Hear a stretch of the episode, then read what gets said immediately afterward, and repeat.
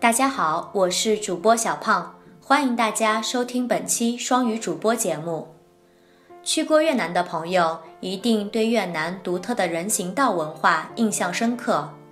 当地人喜欢在人行道上喝凉茶、聊天、经营买卖、停放摩托车等等。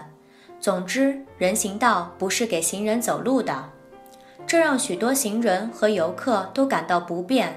也对城市市容和交通造成了不良影响。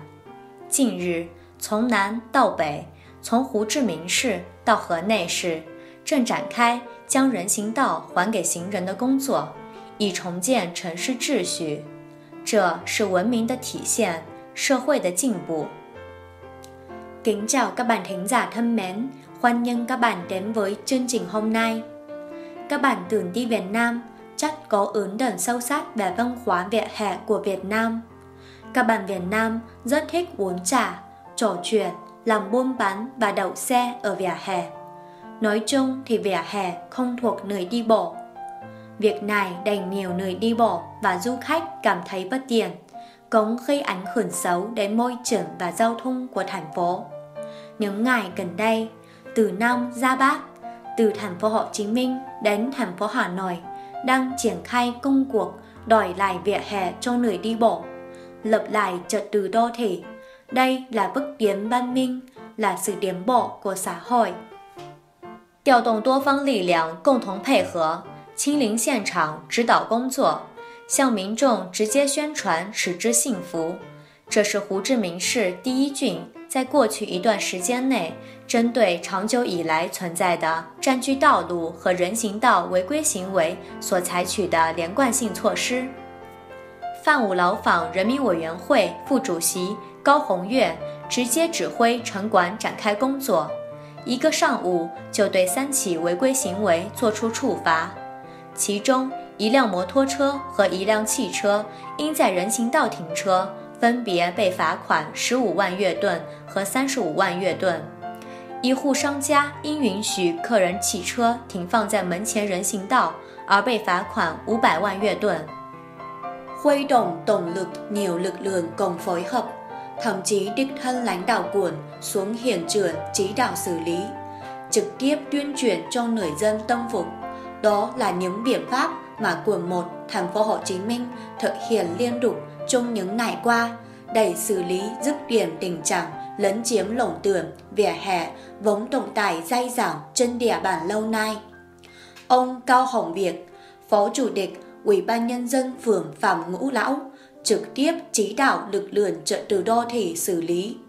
Ngay trong buổi sáng đã có 3 trường hợp bị lập biên bản, trong đó hai xe máy bị phạt 150.000 đồng, và một ô tô bị phạt 350.000 đồng do tàu lấn chiếm vỉa hè.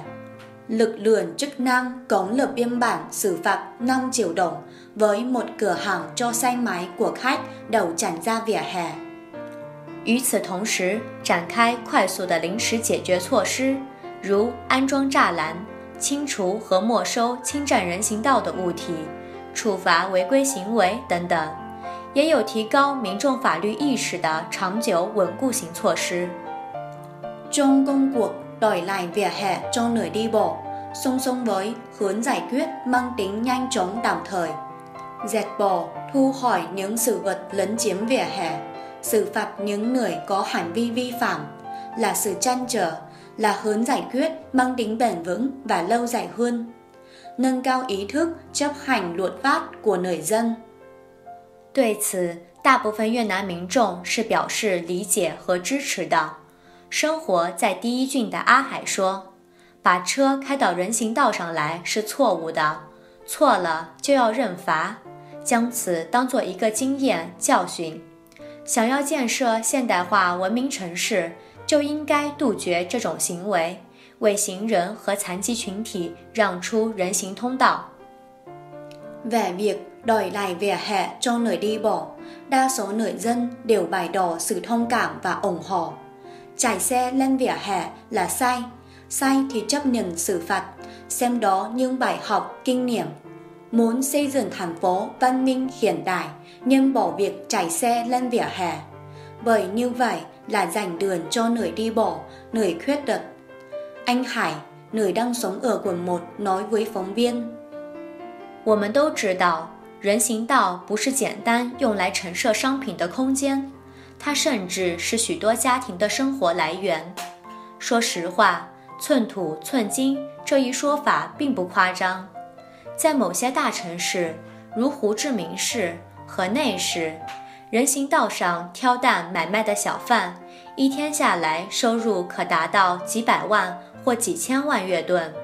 他们为了吃饭、穿衣，为了生计，为了家庭，不得不占用人行道，尽管他们知道这是违法的，是抢夺了其他人的权利。 Như ta đã biết, vỉa hè không đơn thuần là không gian rôi ra đầy trưng bày hàng hóa, mà thậm chí cũng là miếng sinh ngai, là nồn xuống của nhiều gia đình.